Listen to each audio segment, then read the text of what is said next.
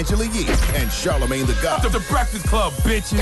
The voice of the culture. People watch The Breakfast Club for like news and really be tuned in. It's one of my favorite shows to do. Just because y'all always keep it 100, y'all keep it real. They might not watch the news, but they're on Twitter. They're on Facebook. They're, you know, they're listening to The Breakfast Club. Get your ass up.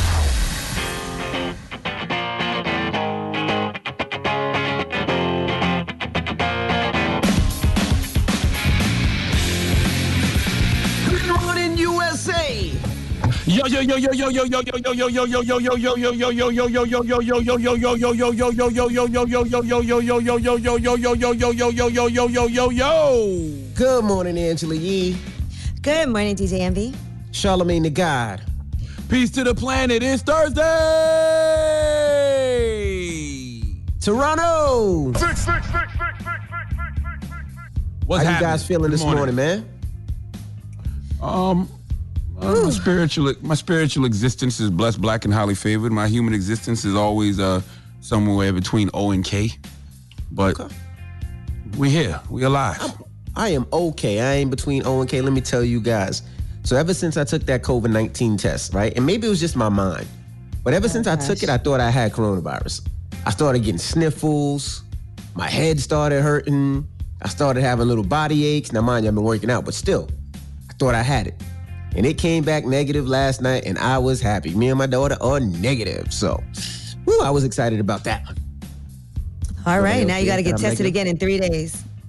Nobody else cares? No, that's Nobody good. else? Nobody else cares? That's great news. That's a long time to wait. I told you I did mine, but you got your results in 15 minutes. And 15 minutes was a tough time for me to wait during that time. I was standing there. The doctor was like, okay, you can move away. We'll let you know. Yeah, no, mine, mine was a full day. I kept hitting the uh, the uh, assistant back, like every physician's assistant back, like every hour. Like, hey, did you get it back yet? Hey, did you get it yet? Good. Did you get it yet? She was like, no, you, I, I'll let you know. And then she got it. She was like, oh, you're both negative. You're fine. And she sent me the report. And I'm like, all right. So I'm you know, excited. they just changed. They just changed the coronavirus testing guidance. oh yeah. Well, Yeah, yeah, now you the gotta- guidance that I just took, I'm good money. No, before they said that if you came in contact with somebody who was positive, that you should get tested. Now the new guidelines are saying that people without symptoms probably don't need it, even if you've been in close contact with an infected person. Well, I don't know what all that means, but to, for They my daughter to go changed that. NYU, she had to take it, so I took it with her. That's all I know. Dr. Yeah, Fauci know was that like, either. when did they make these new guidelines? That he was in surgery, he said, when that happened, so he wasn't part of that conversation. He was under anesthesia, but now that's the new CDC guidelines. Don't Well, get it. I'll tell y'all, don't stop washing your hands and don't stop wearing your mask. I know that much. I don't know what the new CDC guidelines are, but nah, All right. whatever. Well, it, it is Thursday, Throwback Thursday. We got a special guest joining us, an icon. He goes by the name of Nile Rodgers. Now, yes, um, Nile. Some of you might not know who Nile Rodgers is, but I'm sure you danced to a lot of the records he wrote, he produced, and even performed. A lot of people have sampled so many different things from him, whether it's uh, one of the, the biggest rap, well, the first original rap song, I should say, Sugar Hill Gang's Rapper's Delight was uh, they sampled his music. Uh, I'm Coming Out, Diana Ross, he wrote and produced that. Uh, freak out.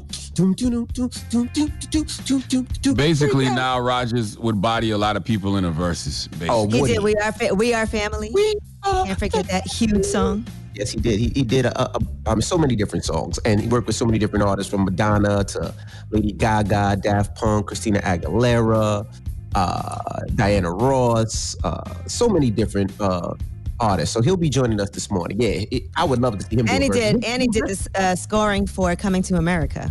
and he did the scoring to Coming to America. I, the only person he could do that with was Quincy Jones, right? I don't know, but said- anyway, You said the only person that could do that? a verses with him, Quincy Oh, Jones. verses. Okay. Yeah, versus against him will be Quincy. That's all I can see. But anyway, let's get the show cracking. Front page news. What we talking about? Well, let's talk about this NBA boycott. We'll give you some updates on what happened yesterday and what can we expect in the future when it comes to the NBA. All right, we'll get into all that when we come back. Keep it locked. It's the Breakfast Club. Good morning. Morning, everybody. It's DJ Envy Angela Yee, Charlemagne the God. We are the Breakfast Club. Let's get in some front page news. Now, the NBA, there were no sports uh, last night or yesterday. You want to explain what the NBA did yesterday, Yee?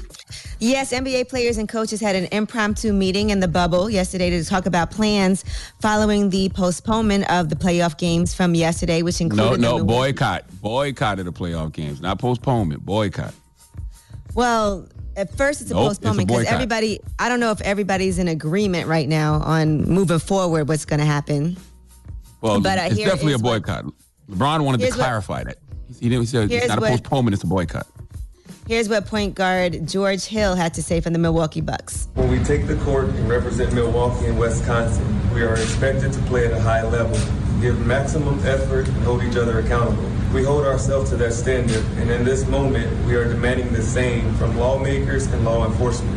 We are calling for justice for Jacob Blake and demand the officers be held accountable. For this to occur, it is imperative for the Wisconsin state legislature to reconvene after months of inaction and take up meaningful measures to address issues of police accountability, brutality, and criminal justice reform. Yeah, they said other- that. Go ahead. Mm. Go ahead. Now, they said the Lakers and Clippers have voted not to continue the NBA season, so they don't even want to come back. They're like, yeah, they don't want to continue. They're, they're those are the only two teams so far that have said Yeah, but he, that. but yesterday all those teams boycotted. Like you know, the Bucks boycotted. Mm-hmm. You know, the Lakers boycotted. The Clippers boycotted. The Thunder boycotted. The Rockets boycotted. The WNBA teams boycotted. The two baseball teams boycotted. It's a boycott. Right. It was more than two Major League Baseball teams. There were actually three games. Uh, and then also Major League Soccer. So WNBA teams. Now, here is a WNBA player, and she's actually speaking for the entire WNBA, Elizabeth Williams from the Atlanta Dream. The consensus is to not play in tonight's slate of games and to kneel, lock arms, and raise fists during the national anthem. We stand in solidarity with our brothers in the NBA and will continue this conversation with our brothers and sisters across all leagues and look to take collective action. What we have seen over the last few months, and most recently with the brutal police shooting of Jacob Blake, is overwhelming. And while we hurt for Jacob and his community, we also have an opportunity to keep the focus on the issues and demand change. Yeah, I mean, boycotting is a hell of a statement. I like to stand there taking. You just got to make sure it's a plan. Make sure it's a call to action. You know, what do you do next? What are your demands? My man, Dr. Wes Bellamy, said last night that you know now that we have folks' attention, let's go after policy change. Let's collectively call for the end of qualified immunity and the reallocation of resources within those state, local, and federal police budgets. And I think you know in Milwaukee, the Bucks and the Brewers, they should ask for full transparency in the investigation, and they should push for them to fire and arrest the police. And on the national level, people could, you know, push to make the Senate pass the George Floyd Policing Act. You know, I just I just hope those brothers and sisters that are boycotting the building with folks who are already on the ground, you know, doing the work so they can decide how to collectively take action.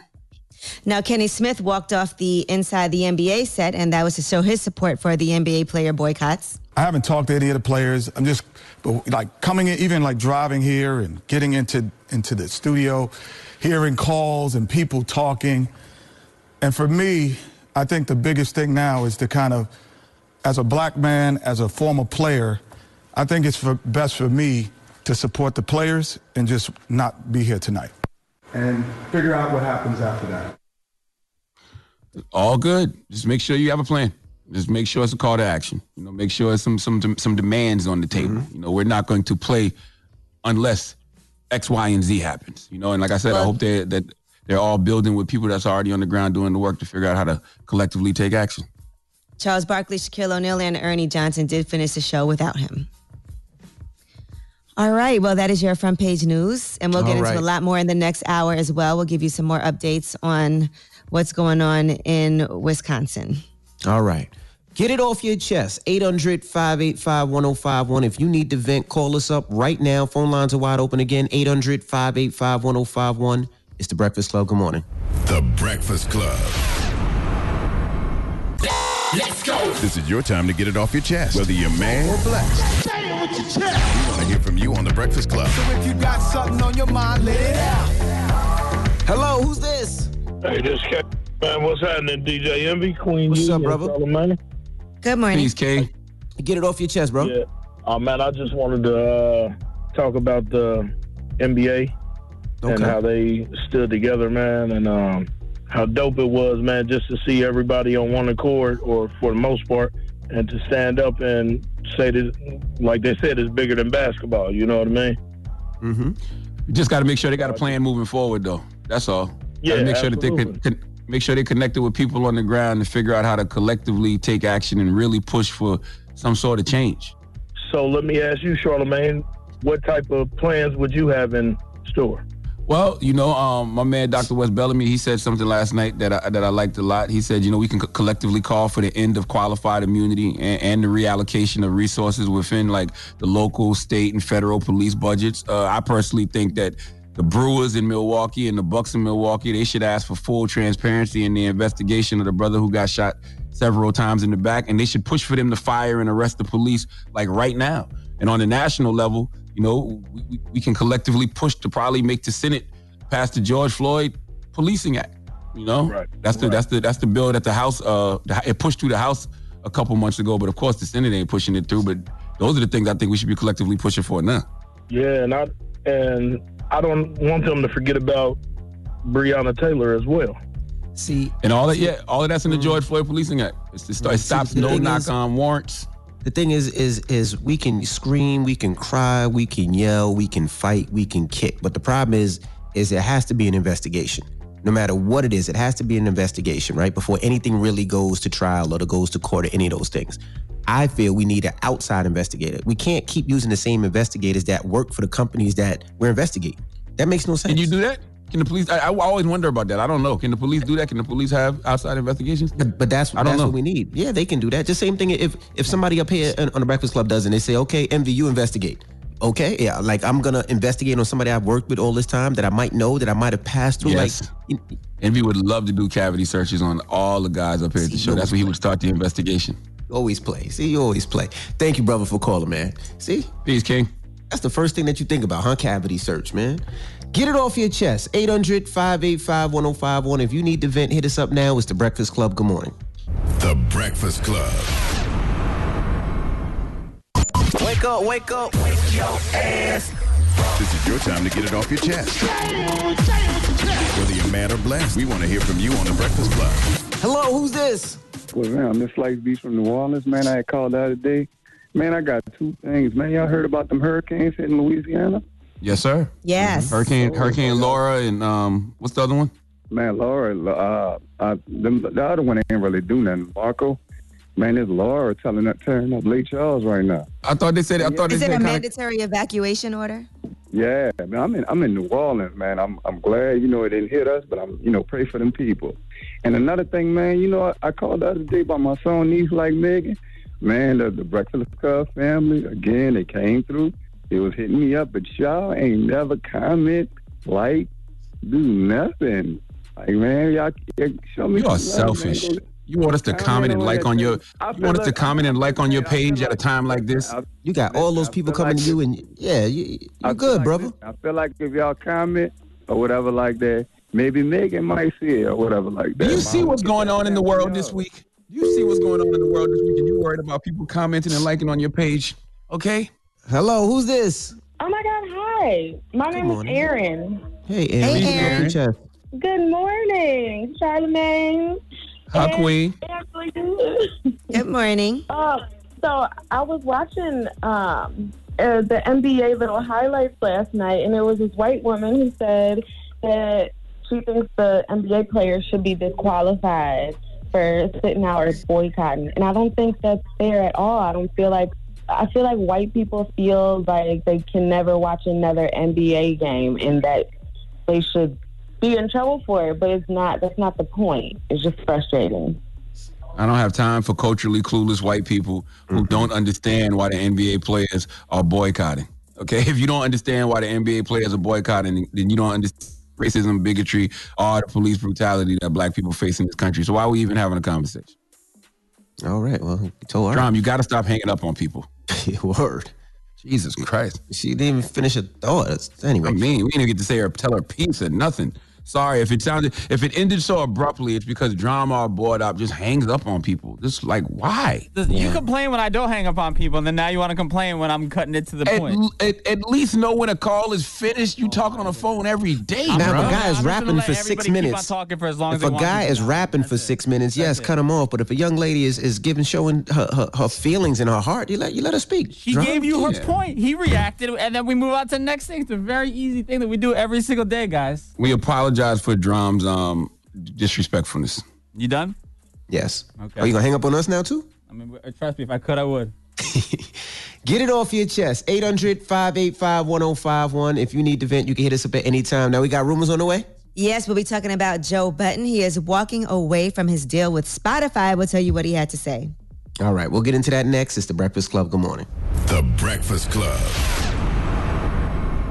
Morning, everybody. It's DJ Envy Angela Yee, Charlemagne the God. We are the Breakfast Club. Let's get to the rumors. Let's talk Joe Budden. This is the Rumor Report with Angela Yee. On the Breakfast Club. So listen up. Well, it's official. It looks like Joe Budden has plans to leave Spotify. You know, his podcast is on Spotify. That's where his exclusive deal is. Here's what he had to say on his last podcast.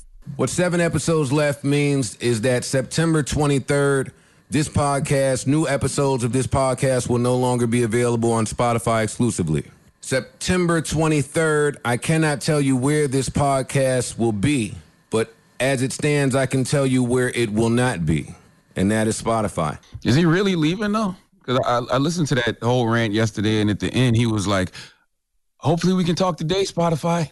Hopefully, we can." But you know what it is. He's, he's ramping up. talk You know, it's kind of like you know when when you- you're in an argument with your girl or, or ladies, you're in an argument with your man, and you be like, "I word, I'm leaving, I'm leaving," and then when you walk out the door, you really ain't got nowhere to go. So you really just about to come back in the house, but, but you just gotta you gotta you gotta you say gotta watch it. You gotta watch what you say on the way out because you might say something that makes that person say, "Well, you know what? gone then." make You him lock what I the door so you can't get back in. But that's what Oh, that he was. said, I mean, he said, I can't tell you where it will be, but I can tell you where it will not be. And that Yeah, is he that. Spotify. And he said that he Um, only has seven more episodes of the podcast that will be released there. Now, You Spotify know, I- did not comment when they were asked for a comment. So, But he's supposed. But I mean, that's what he's supposed to do. I don't know if he's supposed to do it on on, on this podcast, but that's what he's supposed to do. He's supposed to tell everybody he's leaving, so other people out there know that he's leaving and could possibly give him an offer. Um, I You didn't know, hear the I looked- podcast, but you know, I did. I listened to the whole thing, not the whole podcast, but I listened to that whole rant. Um, it starts around the 64 minute mark. But I mean, it sounds to me like Joe Budden is a person who knows his worth, but doesn't know how to properly negotiate it. Because if you keep doing deals with various corporations and you keep getting trash ass deals, that's on you. Like things like vacation days, bonuses, all of that has to be negotiated in your contract from the beginning. but that but that And I- should, that be his manager or his agent or as an attorney?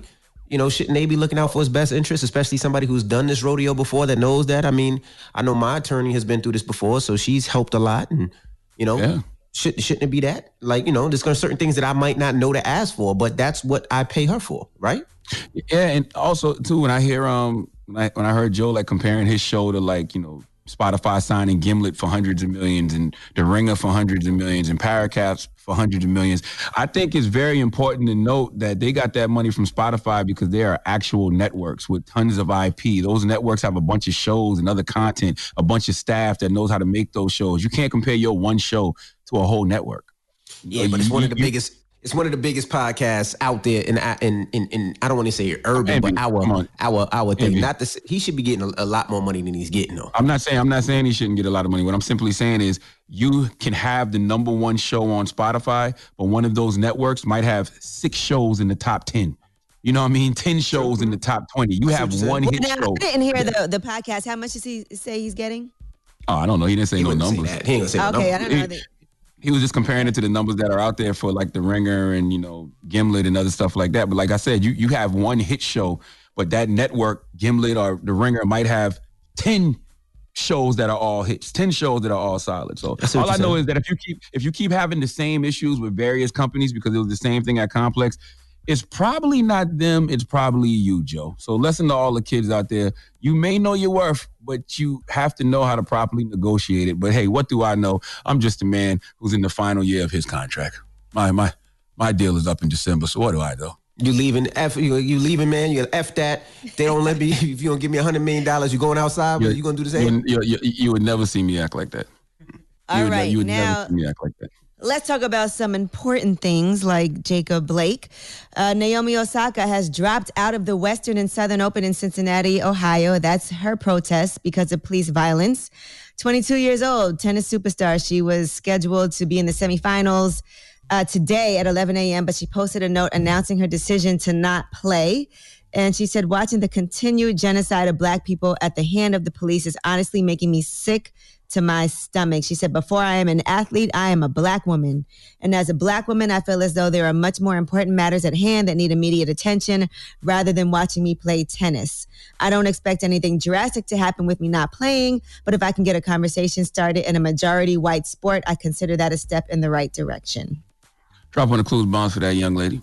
You know, I respect it. Listen, I respect all the boycotting. You know, I, like I said earlier, though, just make sure it's a plan behind it. Make sure it's a call to action. Make sure you got some demands. Like, what are you going to do next? Connect with people that are already on the ground, you know, doing that work so you can collectively come up with a plan of action. This, we got some black leverage right now. You got to use it, but just, just, just know what you're doing. That's all. All right, and LaMelo Ball is finalizing his endorsement deal with Puma. Now, apparently, he'll be the first of the Ball brothers to actually step outside of the big baller brand and do a major endorsement deal. So that's that rock. That, that's that Roc Nation connection for sure. you, you, you signed the Roc Nation, and you getting this Puma deal. I love Puma though. That's all I wear. To be honest with you, I wear Pumas and I wear Yeezys because they're comfortable, mm. not for style. you don't wear Jordans? Hell no, Jordan's so uncomfortable. That's why I got two corns on my baby toes now. Nah, the ones are very I think comfortable. Jordans I are wear the my- ones all the time. No, I, I, I know Jordans are too uncomfortable for me. I like, I do, I think I like the fives. I think I don't know what I like from Jordan. I don't wear Jordans; they hurt my feet. Ones are comfortable. All right, well, I'm Angela Yee, and that is your rumor report. All right, thank you, Miss Yee. Now we got front page news coming up. What are we talking about? Yes, and we are going to discuss more about what's happening in Wisconsin. And we'll be talking about Jacob Blake, and we'll talk about the teenager, the 17 year old, who was arrested and has been connected to an overnight shooting during a protest in Kenosha, Wisconsin. Really, uh, I don't even know where to start, but we'll we'll get into it. All right, we'll get into that next. It's the Breakfast Club. Good morning. Hey, morning, everybody. It's DJ Envy Angela Yee, Charlemagne the God. We are the Breakfast Club. Good morning. Okay, Yee's mic is Angela off. Yee, are you there? It's not, it's not. It's not now. I had to reset. Oh, I was Okay. like trying to talk to you. All right, well, let's get in some front page news. Where we starting, Yee? Well, let's start in Wisconsin, in Kenosha, Wisconsin. The Wisconsin cop who fired seven shots into Jacob Blake's back has been identified, Officer Rusten Sheskey. More details from this case are being released, and it's being investigated by the Wisconsin Department of Justice Division of Criminal Investigation. According to the department, they said Kenosha Police Department officers were dispatched to a residence after a female caller reported that her boyfriend was there and he was not supposed to be there. During the incident, they the police attempted to arrest him. They used a taser to try and stop him, but it did not work. Now they said that's when Jacob Blake walked around his vehicle, opened the driver's side door, and leaned forward. Officer Sheskey was holding onto his shirt and fired seven shots into his back. Now, they had said that he had a knife, but they're according to the report, they said a knife was recovered from the driver's side floorboard in his car. So they said there was no way he had that knife in his possession because it wasn't damn? even close. It wasn't even close to him when he was shot in the back. So they said no other weapons were found in his car either. I, I saw I saw them say that yesterday uh, during the press conference. Uh, he, Mm-hmm. he admitted he had a knife, and how does that justify two police officers uh, shooting this young man in the back? Right. Now, Several if he had a knife and he was swinging the knife at the officers, then that's a different situation. But we didn't see that. And this is the thing, right? This young man, he wasn't built like Arnold Schwarzenegger. He wasn't Diesel. He didn't look huge. Those two officers could have threw him on the floor or got him on the floor. They didn't have to shoot him 11 times if he was such a threat. If he was such a threat and they were so scared, they could have got him on the floor. He wasn't huge. It, it wasn't like shot shooting 11 times and just, come on now. Come on now. Well, they're saying the knife couldn't even have been in his possession at that time because it was too far away anyway. And when they they, said they recovered it from in the car. And they said they kept tasing him, um, but, but that didn't work. I, I would look at it like this: if I was tasing a man and it didn't work, clearly God don't want me to have this individual. So let the man go. But isn't that crazy? It seems you see all these cases where they tase somebody and the tasers are not working. Like they have to like they gotta stop with the tasers then. That should tell you something. All the time they're like, we Maybe tried to tase him, but it didn't work. Like, Leave God's children alone. Leave people alone Now, sometimes. and if you ever get Let's about- tased, and if you ever get tased, I just want to say this last thing. And if you ever get tased, you're not gonna sit there and get tased and be like, okay, I'm stopping. No, it shakes the ish out of you. You want to run and get the hell out. I got tased before, and it wasn't like, okay, I'm just gonna stay here and get tased. No, you're trying to move. Like you wanna, you wanna get the f out the way. Like nobody's thinking I'm just gonna tase and lay here. No, it don't work like that. It doesn't work like that. Okay. Now let's talk about the 17 year old who was arrested in the connection with the shooting of Oh, three me people. Two of those three people died. I didn't want to visualize that. Uh, Kyle Rittenhouse is his name, and he is from Antioch, Illinois. So he has been charged with first degree homicide over the shooting of three people at the Kenosha protest. They said he was obsessed with Blue Lives Matter, and he appeared on edge before the shots rang out. Here he is doing an interview before the shooting. What are you doing out here? Obviously, you're armed and uh, you're in front of this business we saw burning last night. So, what's up? So people are getting injured, and our job is to protect this business. And part of my job is to also help people. If there's somebody hurt, I'm running into harm's way. That's why I have my rifle because I need to protect myself, obviously. Non-lethal, but you, you just respond. We don't have non-lethal. So you guys are full on ready to defend the property. Yes, we are. So he uh, earlier in the night was standing guard with militia members outside of local businesses. Took it upon himself uh, to do that. They said on social media he idolized the police, he idolized guns and the Blue Lives Matter movement, and he was arrested Wednesday at his home in Antioch, Illinois, about 20 miles from Kenosha. Crazy that he was able to walk around with that rifle Yeah. and nobody Illegally. stopped him and actually shoot people. Yeah, like like Yeah. Drama Kill said two behind the scenes. Where, where was this young man's home. parents? Like, where was his parents? You- Like, your, your parents just let you go out during protesting at the age of seventeen? Like 17, no, Envy? No, Yeah. 17 is? Yeah, seven. I know how old seventeen is. I have a nineteen year old and, and a sixteen year old, and he's about to be seventeen. But I know where he's at twenty four seven, and I know if they're Yeah, protesting, but- my, but- but- my son's gonna be home at night. But but if your 19 year old wanted to get up and go, he could get up and go. He's legally able to get up and go without asking you to go. No, not in my house. I don't know how things work in other people's houses, but if that night, my daughter cannot just get up and go anytime she wants. Not in my house. Yeah, but you can't. All, all I don't I'm simply saying is you can't. You, you can't control a, a 17 year old, 18 year old. You hope and wish for the best, but if he wants to go protest, he can go protest. Tell that to my You can't put parents. the you can't put the blame on the parents for that. All right, some of it has to. All right, now the Kenosha Police Chief Daniel Miskinis is uh, talks about the incident, and it feels like he's acting like the people who were out there protesting and who got shot and even killed were to blame. Listen to this. Everybody involved was out after the curfew. The curfew's in place to protect. Had persons not been out involved in, in violation of that, perhaps the situation that, that unfolded would not have happened. So the last night, a 17-year-old individual from Antioch, Illinois, was involved in the use of firearms to resolve whatever conflict was in place. The result of it was two people are dead. This is not a police action. This is not the action, I believe, of those who set out to do protests. It is the persons who were involved after the legal time, involved in illegal activity that brought violence to this community. Well, Mr. My Officer, uh, uh, Mr. Officer, just keep that same energy when folks fighting against the injustice have those same guns, okay? Because I've been mm-hmm. telling y'all this forever. When you are a black person in America, owning a legal firearm is a form of self-care. If young men like Kyle gonna be out there with their weapons, then you need to have yours. You got guns, we mm-hmm. got guns too. Simple as that. Like it's really First just things that first, that's the police chief. He's got to go.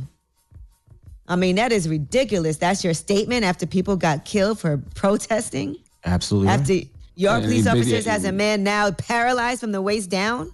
Yeah, absolutely. Yeah, he's trying to say he's, he's he's simply trying to say if you didn't follow the rules, if they would have just followed the rules, they wouldn't have got shot. Oh please, just keep that All right, same well, that is energy. your that is your front page news. All right, thank you, Miss Yee. Now, when we come back, Nile Rodgers will be joining us. Nile Rodgers is a Ooh. writer, producer, an artist. He's an icon, a legend. Produced so many records, worked with so many artists from Madonna to the Sugar Hill Gang to Pharrell, you name it. So we're gonna kick it with him, Diana Duran. Ross. Now is one of my Duran. favorite people in the world. So I'm You used to work excited now, right? Rogers. Yes, I did used to work for Nile Rodgers. He's one of my favorite people. He also has a book out that you guys should read when you have the opportunity. He has an amazing, amazing life story. Le Freak. All right, so we'll talk to him when we come Freak back. out. Don't move. It's a throwback Thursday, and it's the Breakfast Club. Good morning. The Breakfast Club. You're checking out the world's most dangerous morning show. Morning, everybody. It's DJ Envy, Angela Yee, Charlemagne the God. We are the Breakfast Club, and we got a special guest on the line, a legend and icon. That's we right. have Nile Rodgers on the line. Good morning. Good morning, y'all. What's up? What's How's happening now? Good morning, brother. Hey. Now, just some background. I've been trying to get Nile Rodgers on this show for the longest, but you're always traveling all over around the world. So now this pandemic has caused you to have to sit down for a minute. And full disclosure, Nile used to be my boss and the nicest boss, the best boss I've ever had. So it's an honor to have you on the Breakfast Club. Thank you, Angela. How was Angela Yee as one of your employees? How was Yee as employees? And what did she do? So, so let, me, let me give you a little background. Ever since I sort of got into this phase of my life, I basically have been living for the songwriter. So I started a label that was concentrating mostly on video game composers. So I started a, a label and a distribution company. I believe that I was the first African American who had a national distribution company that was, you know, a really solid, legit national distribution company. And we did we had a lot of big games. I mean, we we we did everything from uh, the Halo. biggest, obviously, Halo. Yeah, uh, but God damn. But, but yeah, it was great. You know, God of War, Gears. Of, I mean, we did so many, Wow. so many big ones. And what did And, Yee do? um, What, what was and Yee's was- job? I was doing marketing. Everything. But I'm gonna tell you how me and Now the first meeting we had, and this is so interesting because this really goes to show you the type of person Nile is. So I had a meeting with him because um, my friend Scotty and Charles Scotty owns Engine Room where I record my podcast now, and now I was about to give a bunch of money uh, to somebody who wanted to do some records, but that person wasn't even affiliated with the group that they claim to be working with. So they were like, can you please go talk to Nile? I don't want him to waste his money giving it to this person. So I went to have a sit down. We ended up talking for hours, but afterwards he was like, what do you do? I kind of like your vibe. And that's how I ended up working with Nile, just like that. He was like, I want to get you to come work here. You know, now, you know, you have one of the most diverse pins probably ever in music. Like, and, and, and one song I always think about, you wrote Madonna like a virgin. What, what was your inspiration to be able to write that record about such a intimate moment for, for a woman? let me set the record straight. So I didn't write like a virgin. I basically rewrote like a virgin. So basically, Madonna brought in a demo, and and that song, like a virgin, the demo was pretty laid out. But what I what I convinced her to do was to allow my band Chic to play it and reinterpret it. And my reasoning was that Madonna hadn't really blown up yet. And I convinced her that if she did a purely electronic version of Like a Virgin, that it would just seem like anybody's record, but only Chic interprets music the way we do it. And so I convinced her to do that. And basically, in, with our reinterpretation, Like a Virgin had a more intimate feeling because the song to me was touching upon a subject matter that Madonna had to show me was really, really important. In, in a strange way, you're an architect of hip hop because you know you, you you made the Good Times record, Sugarhill Gang sampled that for Rappers Delight. So you're kind of like an an architect of hip hop. Do you look at yourself in that way? No, I don't because I never want to take credit for things that I didn't do intentionally. As a matter of fact, when I saw uh, the first time I went to what they used to call back in the day uh, hip hop, uh, and I said, "Well, why do you guys call it that?" They said, "Because we take something hip and we hop on it." I was like, "Oh, wow, that's, that's a good idea."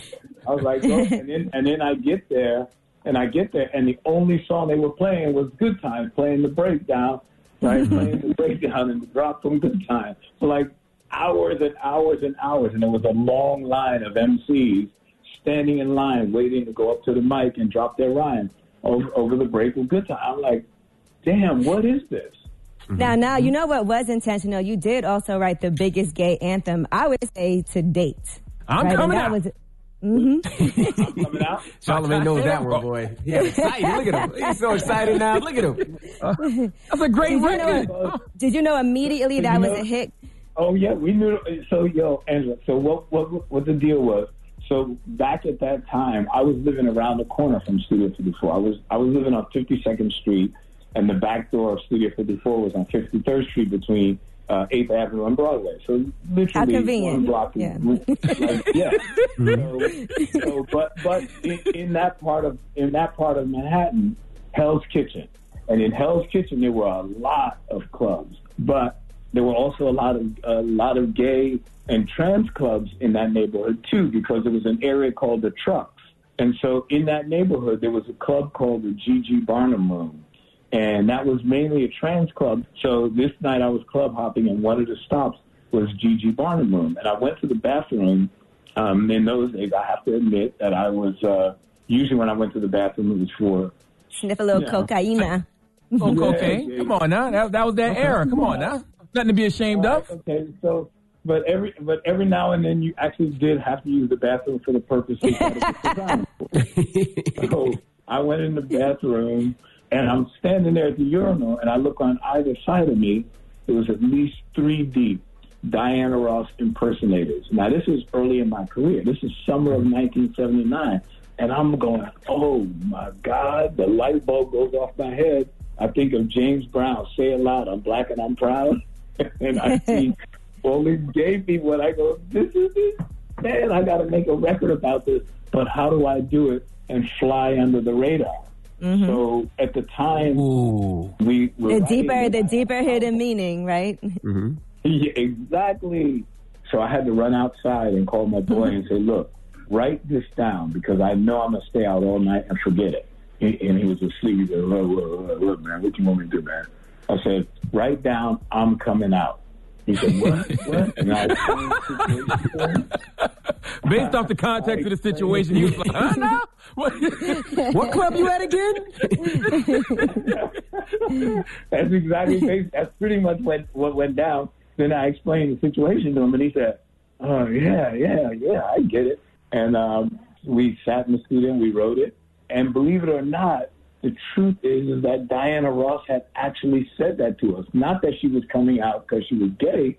We were the only ones that she had confided in uh, that she was leaving Motown. And you know that after that record, which was her most successful album ever, we still are making huge money off that.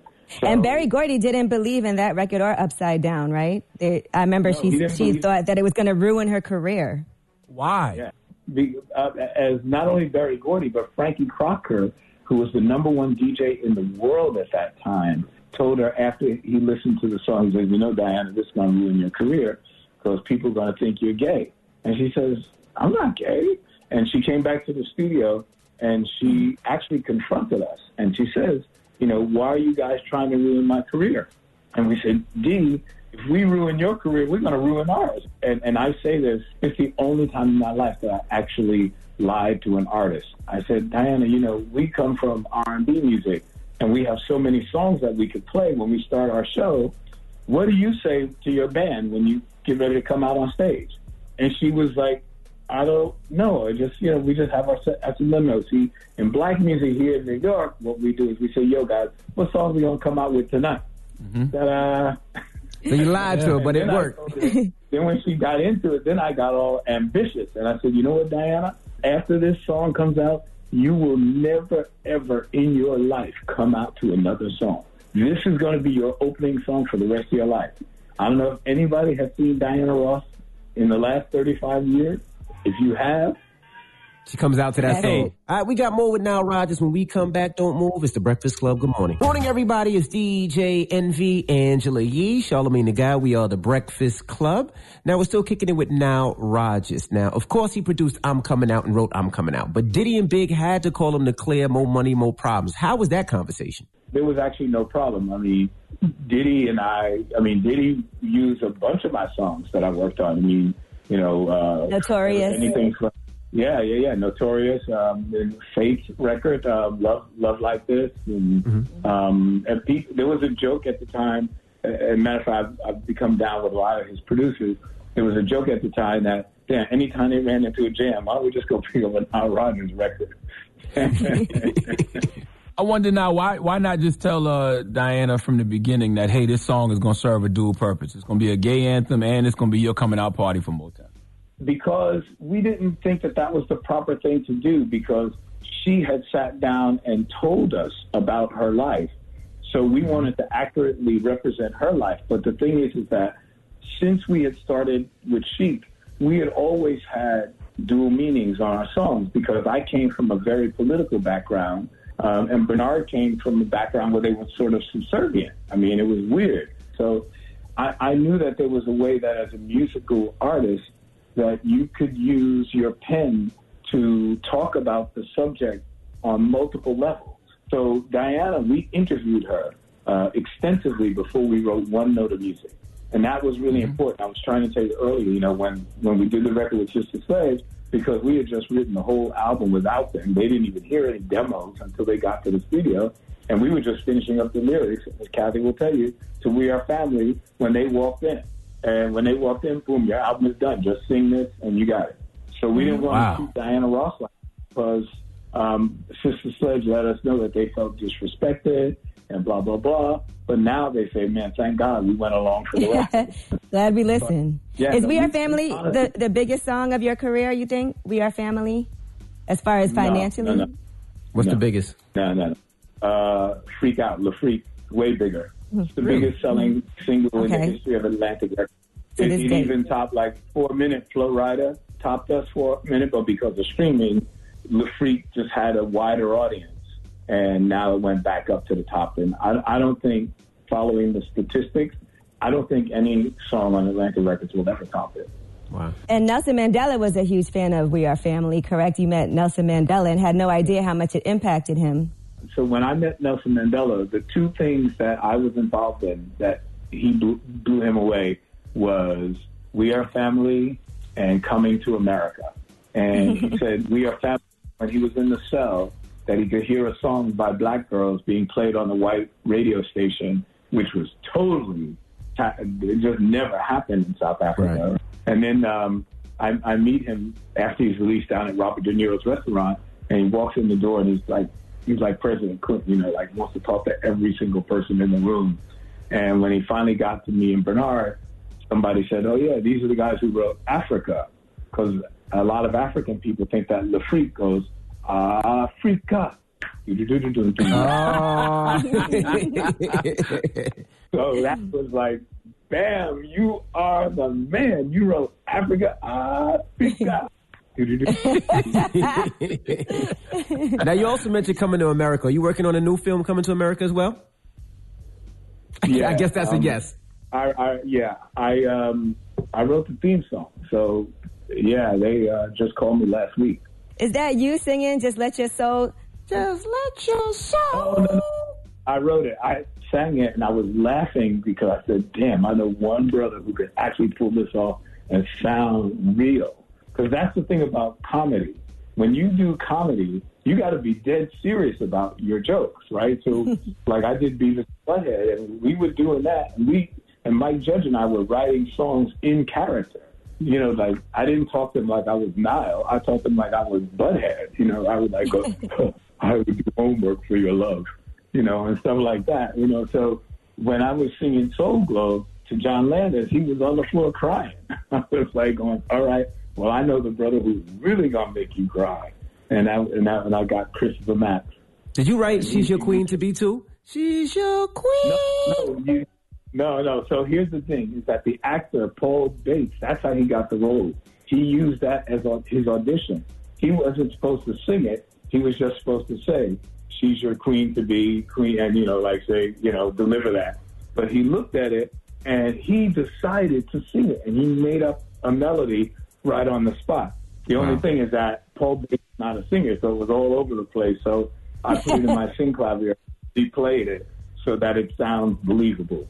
I, I want to make sure you finished your Nelson Mandela story. That that was it. He he said the Africa thing and we are family, and that was it.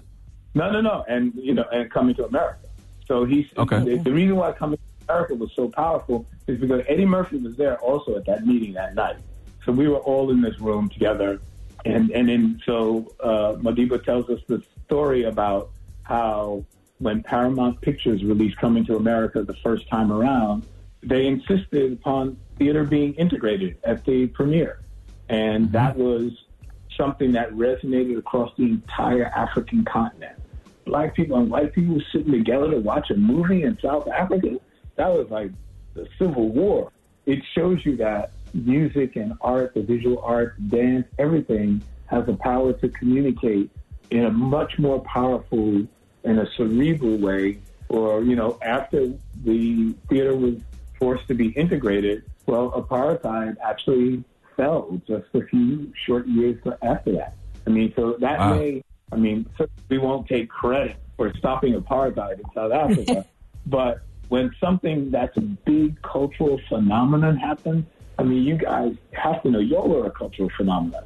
When a cultural phenomenon takes place, people can't deny it because it touches their heart.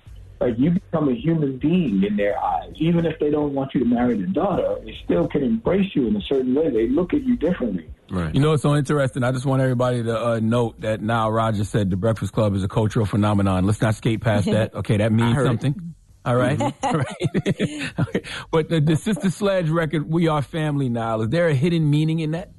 Oh yeah, man. Of course. As- As I said, um, so this was an album that we had written about these four girls that we never met. So we had to invent an identity, and once we invented that identity, then we only wrote songs that pertain to those four people. We didn't know Kathy was 16 and didn't know she was a virgin. We didn't know any of that stuff. We just know mm-hmm. what the record company had told us. You know, that they were like family to us and they stick together like birds with a feather. We went home and were like, oh, okay. So we had to just make it up. And once we made it up and they walked in the room and they weren't that, it was like, oh my God, what did we just do to these poor girls? Well, mm-hmm. we didn't think that because we thought that our image of them was the image that they should have. And in a way, I feel proud because I watched them grow into those people. All right, we got more with Nile Rodgers when we come back. Let's get into a mini mix. Some of the records he wrote, some of the records that he performed, some of the records that was sampled from him. All right, a Niles Rogers mini mix. It's the Breakfast Club. Good morning. That was a Nile Rodgers mini mix. Morning, everybody. It's DJ Envy, Angela Yee, Charlemagne the God. We are the Breakfast Club. We're still kicking it with Nile Rodgers. Now, Charlemagne? Now, what's been your experience with racism? All throughout my life, I have had guns put in my face over and over and over and over again by cops or just random white people. If I'm down south playing somewhere, we played in Augusta, GA, we were all happy. We, we played in James Brown's hometown. Man, I walked out. I was going to a horse riding stable. These dudes rolled up on me, put guns in my face, and said, "Boy, is that your girlfriend?" Because the manager of the club, I asked her to take me to a horse riding academy, and she was from Ireland. And she said, "Oh yeah, there's one right down the road. I'll drive you." And blah blah blah. Because I was even too young to get a rental car. You can't rent a car until you're 21. So she drove me, and these guys were like, "If I had said yes, to my wife or my girlfriend, boom, I wouldn't be here talking to you. There would be no shit. There would be no not rugged." But that was just one. That's one of a hundred. I could talk to you about a hundred times that either, police or just random white people would have some kind of beef and say, you know, you need to back off, serious N word. So that reality has always been in my world, even in the music game. You grew up in the civil rights movement, but you was young. But did you understand the magnitude of that moment? Because I know eventually you became a Black Panther, so I'm just trying to figure out, you know, what, what sparked all that.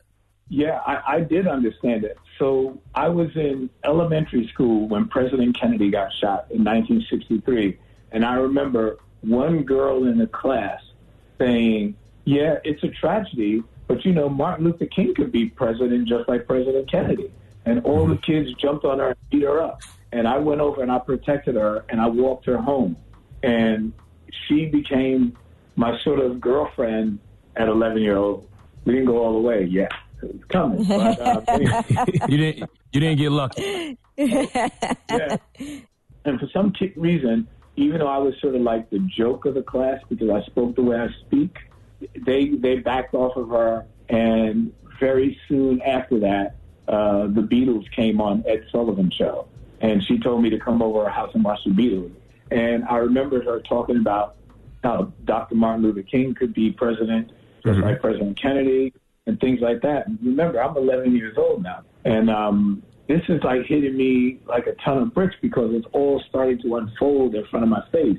Th- these things were on television every night, and as a young black girl, um, she opened my mind a lot. So when were now you a gotta Black Panther? a So I was uh, in the Black Panthers when I was 16 years old.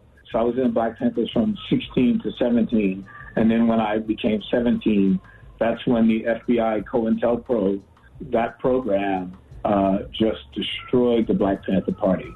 It would make uh, you believe that your best friend uh, was a cop or your best friend was going to stab you in the back. It was, wow. If you could have been in New York City at that time and seen the level of sophistication of the COINTEL program, um, it, it was just incredible. It made us realize that we were children trying to fight a sophisticated government that had weaponry that we couldn't even imagine. And just to end the sort of Black Panther story, what really is a good thing in my heart is so many of those um, informants and FBI agents or police uh, trainees that um, set us up and went against us, many of them have come up to me and apologized and said, it hurts my heart every day that I did this. And a few years ago, I was walking around and I went to visit the old office and I was standing there and a cop walked up to me and he said, I bet you were in the party, weren't you?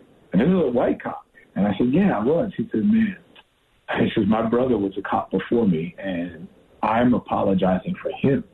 I was hmm. like, oh, Wow. I mean, it brought tears to my eyes.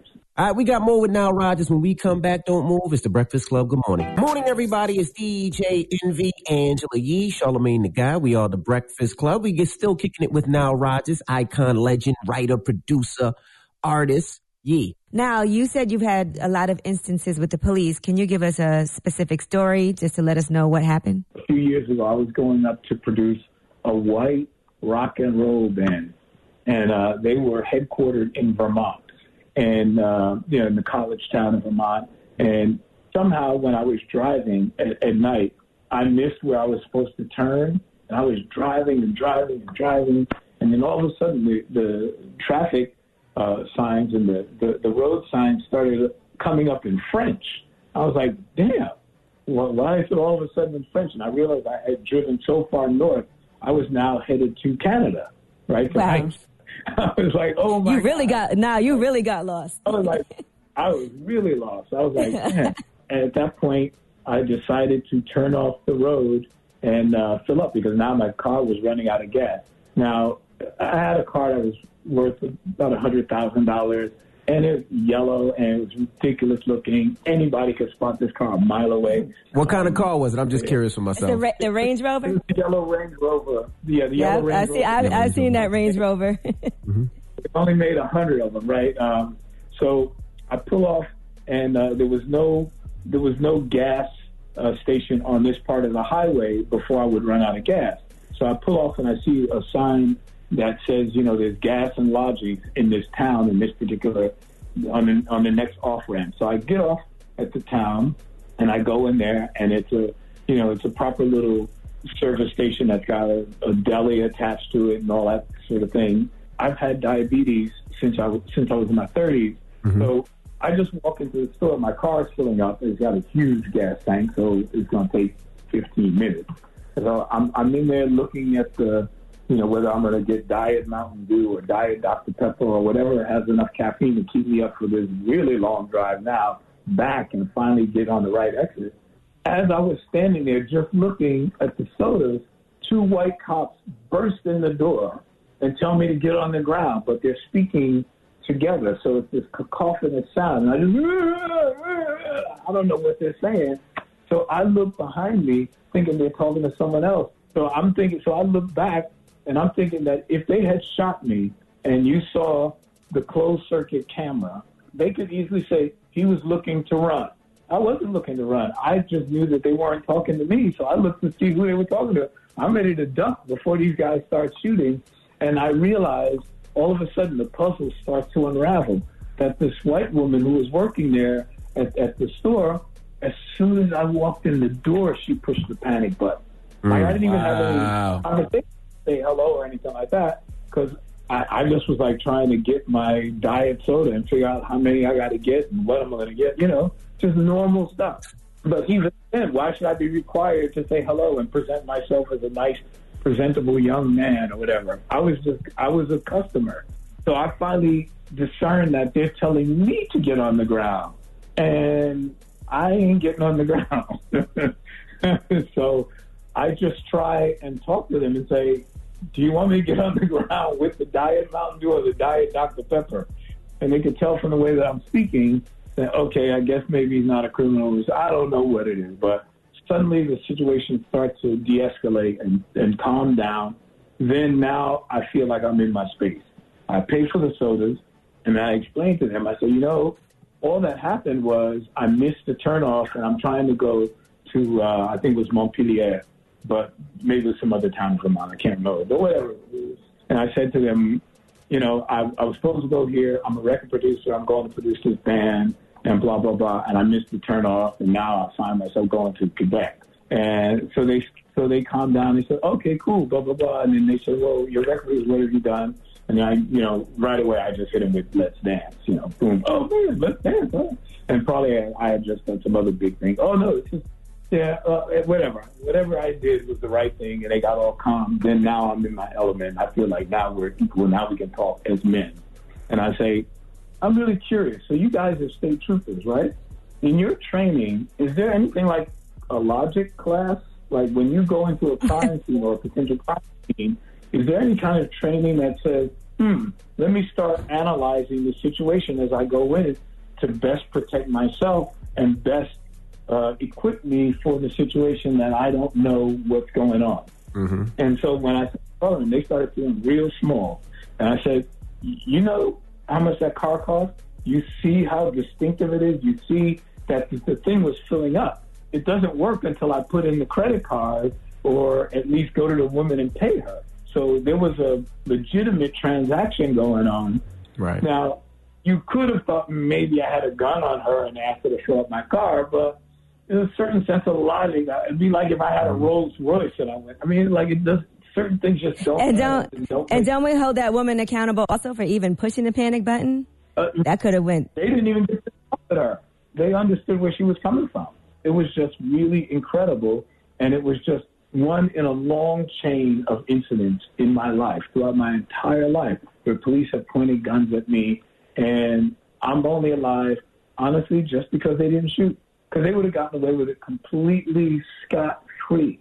There was nobody to tell my story. Yeah, you know, it's such a shame. It's a shame that we have to always make them feel safe, white people, but we're always the ones in danger. No, it is true that you just can't. I mean, look, yeah, I'm still conscious of it when I get into an elevator. I remember one one day we had turned a big multi-million dollar deal, and we go out to get a taxi cab on Lexington and 59th Street, and I'm with my attorney at the time. And I said, you know, I'm, and I'm all suited up and everything, and, and we go outside and I try and get a cab. You know, even I'm in the company of white guys. Still, at the end of the day, the attorney had to go get the cab. And Yeah, he said, wow. I've had to get a cab. I've had to get cabs for a lot of people myself, so Right. I get it. I know we've been talking a long time. No, I was going to say we are going to definitely it. have to do a, a part two Part of this. two, Like a- I said, absolutely. now has a million things that we could talk about, but I do want to encourage Absolutely. people to go to wearefamilyfoundation.org. The Youth to the Front Fund is about to open back up for applications in September, so we want to make sure that people are aware of that. And the youth uh, really are leaders. This is a global initiative that you have been doing and been passionate about now for how many years has We Are Family Foundation been? Well, we we started right after uh, the tragedy of September 11th. So we started the foundation officially in um, uh, 2002. Wow. So We we've appreciate you for checking in, man, and giving us all this knowledge, man. We got to do a part two. Peace, man. Thank you. It's been Thank you great. so All right, much. love you now. Nile Rodgers, it's the Breakfast Club. Good morning. Just don't be a donkey, because right now you want some real donkey. It's time for Donkey of the Day. So if you ever feel I need to be a donkey, man, hit me with the heat. Did she get donkey today? Please tell me. I have become donkey of the day. The Breakfast Club, bitches. You're a donkey. Donkey of the day for Thursday, August 27th goes to Kenosha, Wisconsin Police Chief Daniel Miskinis. Now, it's going down in Kenosha. The Sunday police shooting of Jacob Blake prompted protests all throughout the city. If you're just coming home from jail, if you've been out of the country, or you just disconnect from TV and social media because you're trying to stay mentally healthy, I understand. But you probably missed a young man named Jacob Blake get shot in his back several times by the police in Kenosha on Sunday while he was just trying to get in the car with his kids. Now, of course, during the protest, there were riots. Some of the riots escalated into violence, and a 17 year old young man named Kyle Rittenhouse was arrested after shooting three Kenosha protesters with an AR 15. Two have died. Now, I'm watching this video of Kyle Rittenhouse, and I am confused. I feel like I'm only seeing one angle, and I don't know if I'm watching. Uh, I don't know what I'm actually watching on this video because I see this kid and he's running and he falls and it looks like a bunch of people tried to jump him. Someone hits him with a skateboard and he starts shooting. Now, if a bunch of people are running after someone with an AR 15, then something happened. If you don't have a weapon and you are chasing someone with a weapon, then you are going off pure emotion and adrenaline because there is nothing strategic about that. You know, your Uncle Charlotte always tells you to move off strategy, not emotion. So chasing someone with an AR 15 and you don't have a weapon, just a skateboard, that's pure emotion. So clearly something happened that we haven't seen. All right. Now, this young 17 year old white man, after the shooting, after killing two people and wounding one, was allowed to walk right past the police in Kenosha with his AR 15 and nothing happened. He was able to just leave the scene with no problems. Oh, to have white privilege in America is a beautiful thing. White privilege is stronger than Starbucks Wi Fi. Now, as said earlier, Kyle was arrested after killing two protesters and wounding one. Uh, I think he got arrested the next day. But man, when I tell you that folks are coming to this young man's defense, listen to the chief of police, Daniel Miskinis, discuss the Kyle Rittenhouse situation. Everybody involved was out after the curfew. The curfew's in place to protect.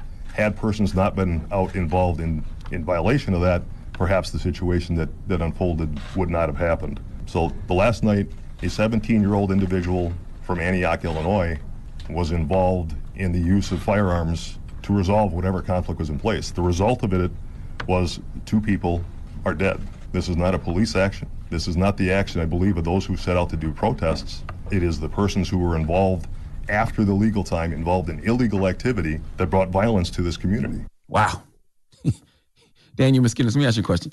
If you gave your son a curfew and he broke his curfew and got into a car accident, God forbid, and broke every bone in his body, would you go to the hospital and tell him this would have never happened if he hadn't broken his curfew?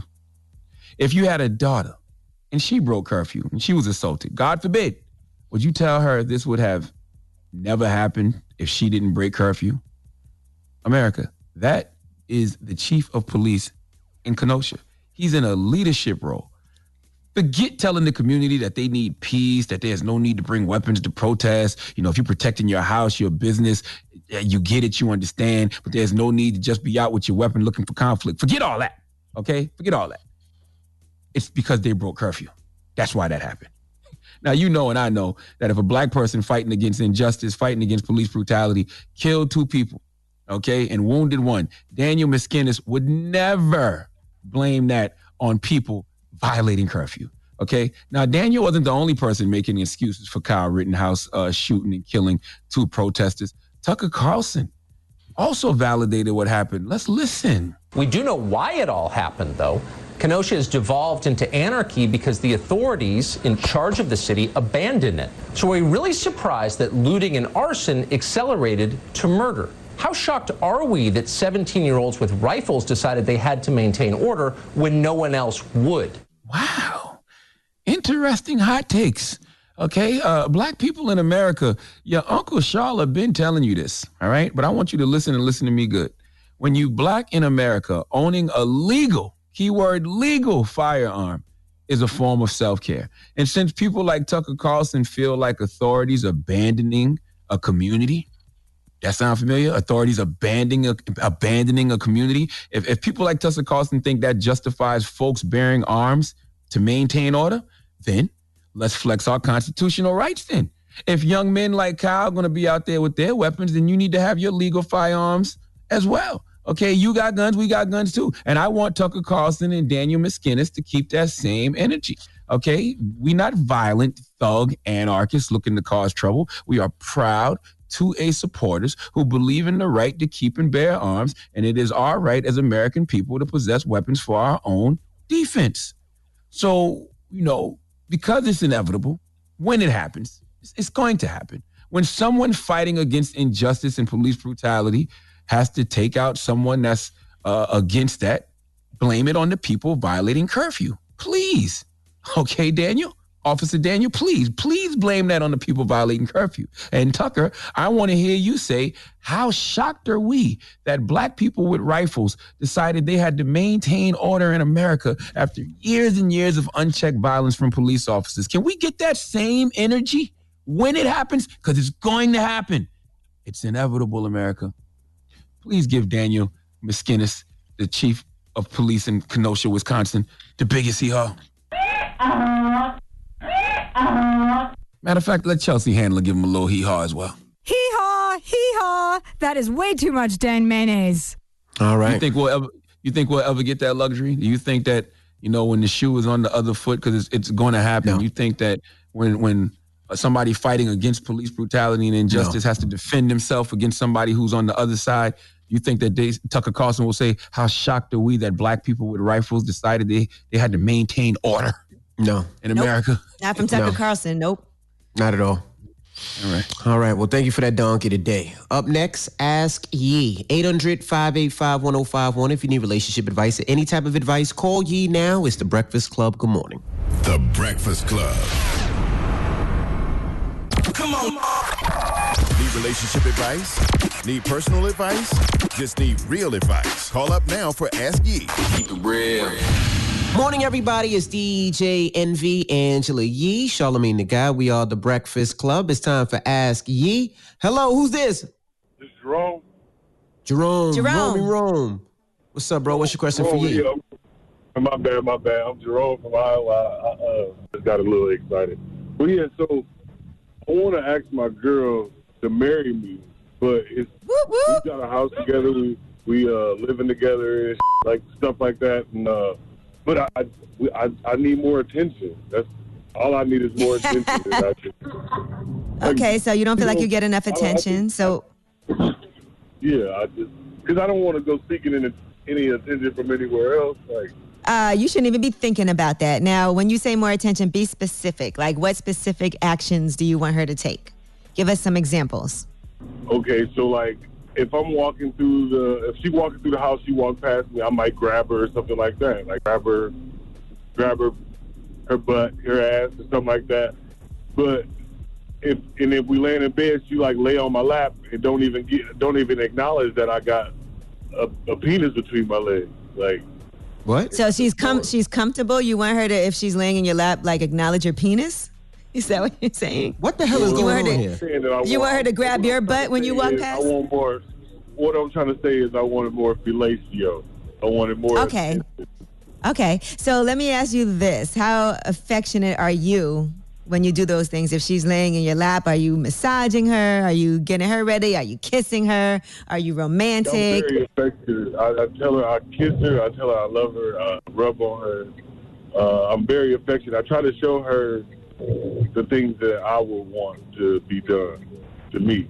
Are, are uh, when you? like- Per- oh, so you're so you're that- performing oral sex on her, and you want to return Yeah. to you. Yeah. I what I, I show my what I want. I'm the type of person I show what I want in action. Okay. And so, does she not I- do it if you do that? Because sometimes you got to say things and not just you know do it. Sometimes you have to be very Well, yeah, when communicative. It, when, I say it, it's, when I say it, it's like I'm pasteurizing her. Like it's like like she's like, ah, I don't want to do it. Like I don't want to get any. Yeah, you know, sometimes sometimes people do have different sex drives. Like, how often would you say y'all have sex? maybe. Well, it's been like two weeks. All we right. So you, mhm. so you wanted more than that.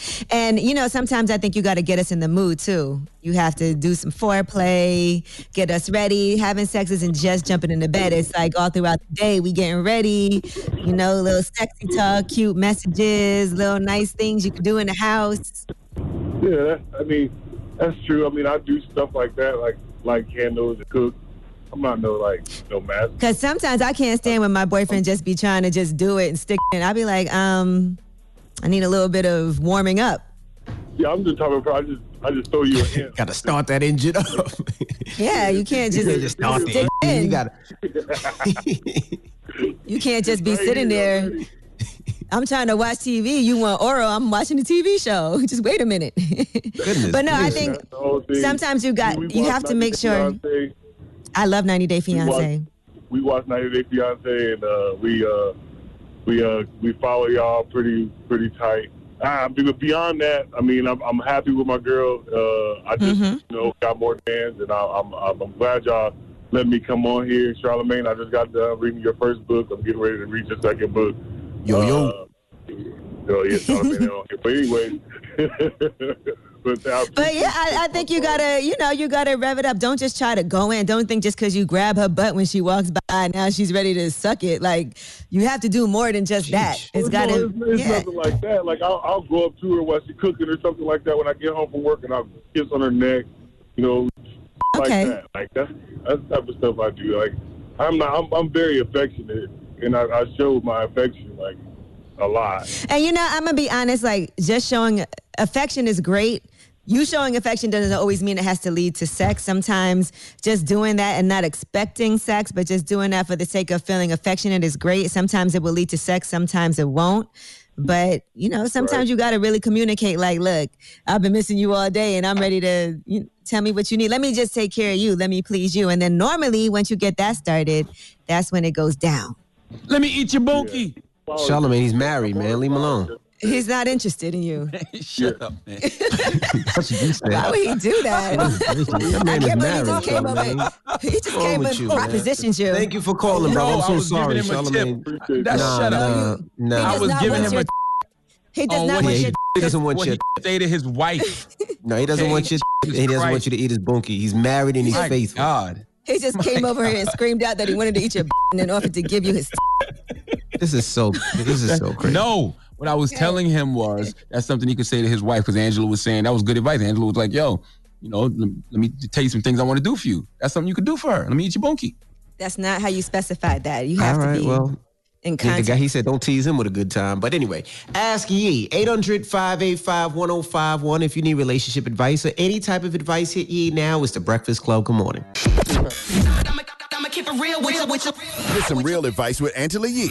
It's Ask Yee. Morning, everybody. It's DJ Envy, Angela Yee, Charlemagne the God. We are the Breakfast Club. We're in the middle of Ask Yee. Hello, who's this? Envy. Yo. What's up, brother? What's up, How brother? you doing? How's it I want to ask you a question right quick. Go ahead, brother. Okay, I'm I was here. the same- I was the same one that called you, and you gave me a good movie reference. The platform, remember that? Oh yes, No. you saw the platform. And you enjoyed it. And then I told, then I told you that um, I called the other day, and Mm-hmm. I moved up here and started businesses and stuff. But I want to ask you a question right quick, because I know Mhm. y'all ain't got long. When I was down and out, I was going through a whole bunch of stuff, right? And Mhm. then I decided to take my family and hit the road. So we came up here to Maryland, Baltimore, and I started two businesses. I have Let's Go Bounce Bounce Houses, and I have Two Mhm. Moms Catering. Me and my wife, we started together. And then I had a family member that wanted to come up here and linger on us. So I was Mhm. like, where were you? So now she's mad at me and she don't want to talk to me no more. And I helped her get on her feet. So Mhm. you and Envy and Charlemagne, y'all got family members and Yeah. what what do you do in a situation when your family won't want to talk to you because you don't want to help them out no more? Listen, I think that people have to be appreciative of what you have done for them. The problem that people have is that you can Right. give and give and give, and then one day you're like, no, and you cut it off so that they, you can stop enabling them for them to do what they have to do for themselves, for their own good, and also for your own mental well being, for you to be able to have your own space and take care of yourself and your own family.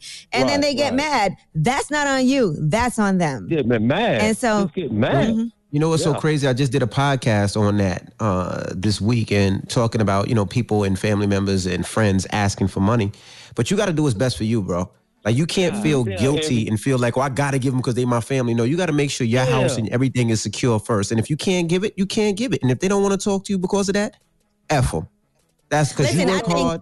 You do what and you got to wanna- I know that happened. I know that happened to y'all plenty of times. Plenty Well, of times. Okay, y'all when I tell you, It is ridiculous. Yeah. And sometimes you just have to say, okay, the lifeline is cut off now. I did all I could do. You are not going to pour suck me dry. Okay. While yeah, I'm trying yeah, to yeah. Over, get over here and maintain myself, it's a difficult time.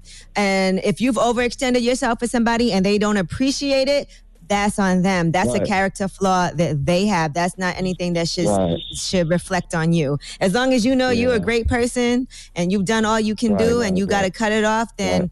for your own mental well-being, I'm not going to sacrifice myself so that you can flourish and then you still don't appreciate it. Yeah, you're right. Hey, cause right now, I I, I was listening to the show because I listen to it every morning, and I'm outside in my front yard across the street. I'm fishing right now, and it's mm-hmm. just calm. The water is calm, and I called mm-hmm. y'all Right. because that was weighing on my mind. And when they said ask Yee, I wanted to call you and get your little perception on what's going on, that I can get some advice. You know what I mean? Because it's been mm-hmm. weighing heavy on my mind because she's all the way down here from Flor- up here from Florida, and like Right. She's working, and we helped her save a lot of money. But now she think that she's supposed to just live with me, live with me for free. Nope. Take care of her baby. You see what I'm saying? But mm-hmm. my, my wife, I sleep next to this lady every night, so I don't want to hear that every night. So I say, hey, you gotta go. Take your money and leave. And yeah, boom. you did your part. Yeah, I thank I thank y'all so much, man. But y'all are inspiration for me, and I started business. Can I give a shout out to my business right quick? Please do. All right, I have Let's Go Bounce Houses. I'm stationed in Baltimore, Maryland, and um, we're a little overwhelmed, but I'm still going. And then we have All right. Two Moms Catering. Me and my wife Shelly McDonald. Okay. And um, Well, I think that's so ironic. I think that's Yeah, we could. I got family that stay in Trenton and Long Branch. I might hire you. I might hire you, brother. You, you, you're a minority business, black just business. I might hire have- you for, for one of my kids' parties, man. slide- we have water slide bounce houses. We have big bounce houses, medium size, All right. everything. Envy. I invested everything in this and it's paying off. And I'm Okay. contracted That's to the good. county. Well, Up here, tag me on I'm contracted to Instagram because I, I hire you, brother. Okay, we got to how, support our ironic, how ironic is it that he has Let's Go Bounce Houses and he just bounced his sister from the house? Bouncer. hey, but hey, you know you got to you got to put him to the curve, you know. But You thank gonna get that. much, You, brother. you gonna get that house, King. I'm- You gonna get that house. Speak it into Hey, existence. You're gonna I- get I that was- house. Oh, I want to tell you this right quick before y'all hang up. I got a brother that be calling y'all radio station a lot, right? His name Gary McDonald. Oh We yeah, know we know Gary. Gary. Gary. Gary, we know he got, Gary. He got some books out called Pillar the Post. But I, I appreciate y'all for taking this call, but I'm doing good Okay. for myself, and I ain't gonna let nobody bring me down. All That's brother. right. brother. Keep it moving. I'm gonna start a business called Bounce Houses. I'm gonna help people bounce people out their house that they have overstayed their welcome. You stupid. Ask Yee 800 585 1051. If you need relationship advice or any type of advice, you can call Yee now. Now we got rumors on the way, Yee. Yes, and let's talk about Masika and some drama that she had yesterday with the Rose organization. She posted a video and she got a lot of uh, backlash from it, and we'll tell you what happened. All right, we'll get into that next. Keep it locked. It's the Breakfast Club. Good morning. The Breakfast Club. Morning, everybody. It's DJ Envy, Angela Yee, Charlemagne the God. We are the Breakfast Club. Let's get to the rumors. Let's talk Masika. She's spilling the tea. This is the Rumor Report with Angela Yee on the Breakfast Club. All right. Well, Masika shocked everybody yesterday when she posted a video of herself looking like she was beat up, eyes red. Uh, it was makeup though. And she posted, I've been kidnapped. I'm in a warehouse somewhere. I don't know where. I'm so scared. They took all my money and they want more. Please help me. Listen to this. I gotta hurry up, guys. I got beat up. I don't know how much time I have. I got beat really bad. and they're coming. They said that you guys have to leave me tips and follow me so they can take the money or they're not gonna let me go. Guys, please help. Tip me a hundred dollars each or they're not letting me go. It also said, click the link in my bio and subscribe to my OnlyFans and tip me so they'll let me go. They're coming. I didn't think Yeah, it was I serious. it. I thought she was. I thought she was joking, trying to promote her uh, her OnlyFans. I yeah, but you know what? I hate. I, I hate, I hate human trafficking. And if I'm Mm-hmm. being honest, as a father of three little girls, and the way my anxiety is set up, that's like a, a, a real root of it. And that's Mm-hmm. just something I don't want to see anybody playing about. You know what I'm saying? I get it. You're trying to raise money for the organization, but that was just poorly executed. It was. I think so. Anyway. It no, it definitely was. All right. Well, the next post that she posted was an explanation, and she put follow Rose organization now for more info on how to put an end to child and human sex trafficking. Here's what she said. Hey guys, um, now that I got your attention, I wanted to talk about something very important. Um, I'm sorry if I scared you, but sometimes you need that shock factor. Um, I'm on set right now filming for my new show, and this is all camera makeup. I'm totally fine, guys. But um, the show that I am on right now is about child sex trafficking. And um, this is a very challenging role for me um, because this is something that I am very passionate about. Now, this sparked a lot of controversy. And this also, uh, Tony D. Rivera was talking about it, and she's been on the Breakfast Club. And she said the organization is not partnering with Masika, and the board will not be accepting any donations from OnlyFans. She said, in reference to Masika doing a scene saying it was from my organization, I thank her for the support, but I did not approve of that video. I will not, and my organization will not be accepting donations from OnlyFans. That video triggered a lot of people, and people asked me if I'm partnering with her. No, Rose is mine. It kind of pissed me off because this is my life's work. Yeah, certain things you don't play about. I mean, Masika, I wouldn't, if I'm Masika, I wouldn't be trying to bring that kind of energy into my life, even if it's for a good cause. You know, they always say you turn out to be what you pretend to be. You know, so I wouldn't bring that kind of mm-hmm. energy in my life. And I and I, I don't know her role in Tony's organization, but can we drop one of the clues bombs for Tony D. Rivera? 'Cause she's really out here doing the work. Like Angela Yee said, she's been on the Breakfast Club before. I think that was mm-hmm. last year, and I, and I met year, Tony yep. back. I, I met her back in the day in Columbia, South Carolina, when she when she was caught up in the the web of a sex trafficker. And when I saw her last year, she reminded me that I gave her thirty dollars and a half of a Subway sandwich and told her that she was better than that. And now look at her; she out here saving young girls. So salute to her. Well, Masika then went and posted a letter from the Rose organization, and uh, Tony Rivera said that was not from her. That's not their letterhead. And so it was just a lot of back and forth. But at the end of it all, Masika did say that she does still support the organization, even though she's not on the board anymore. I don't know if they really did ask her or didn't ask her to be part of the board, but she said uh, she does support the work that they are doing. Yeah, this all sounds like a big misunderstanding. It just sounds like Mm-hmm. miscommunication. It sounds like if uh, Tony and Masika would have just got on the phone, they could have, Right. you know, figured it all out. But it's like all this back and forth on social media just causes confusion. But I could see Tony Rivera being upset about that video. That is a triggering thing. You can't just post a video like that. Absolutely. But call, but call Masika and tell her that. You know what I mean? And then let Masika come out with a statement that all of y'all have sat down and formulated together. You, Tony, Marcia Dyson, salute to Marcia Dyson. You know? Because in all But it might have actuality, she was trying to so- raise money to help the cause, right? She just did it in the wrong way, correct? That's what we- Right, but you know what? yeah. She also probably wanted to put that out on social media because people might have thought it was something that she had came up with and approved of, and they worked Mm-hmm. on together. So maybe she wanted to specify, I didn't have anything to do with that. And because True. it was put out on social media, she wanted to make sure she stopped it right there. You know, so I don't know. But um, all right, Jeff Bezos is the world's first man worth $200 billion. He is the first person ever to be worth that much, with Amazon's share price climbing another 2.3% and all of that. Now he's worth more than huge brands like McDonald's, Nike, and Pepsi. He ain't got no holes though. Money. What does that to do with anything? I don't know. I, I don't know. I'm just hating. See that? See that's Goodness the gracious, see you that's the that's the that's the inner wounded child in me. You know what I mean? And you ain't got none sound- either. I don't. All right. It just sounded Stop like hating. something I would. It sounded like ass something I would say when I was a kid when I was hating on somebody. He ain't got Mm-hmm. no hoes though.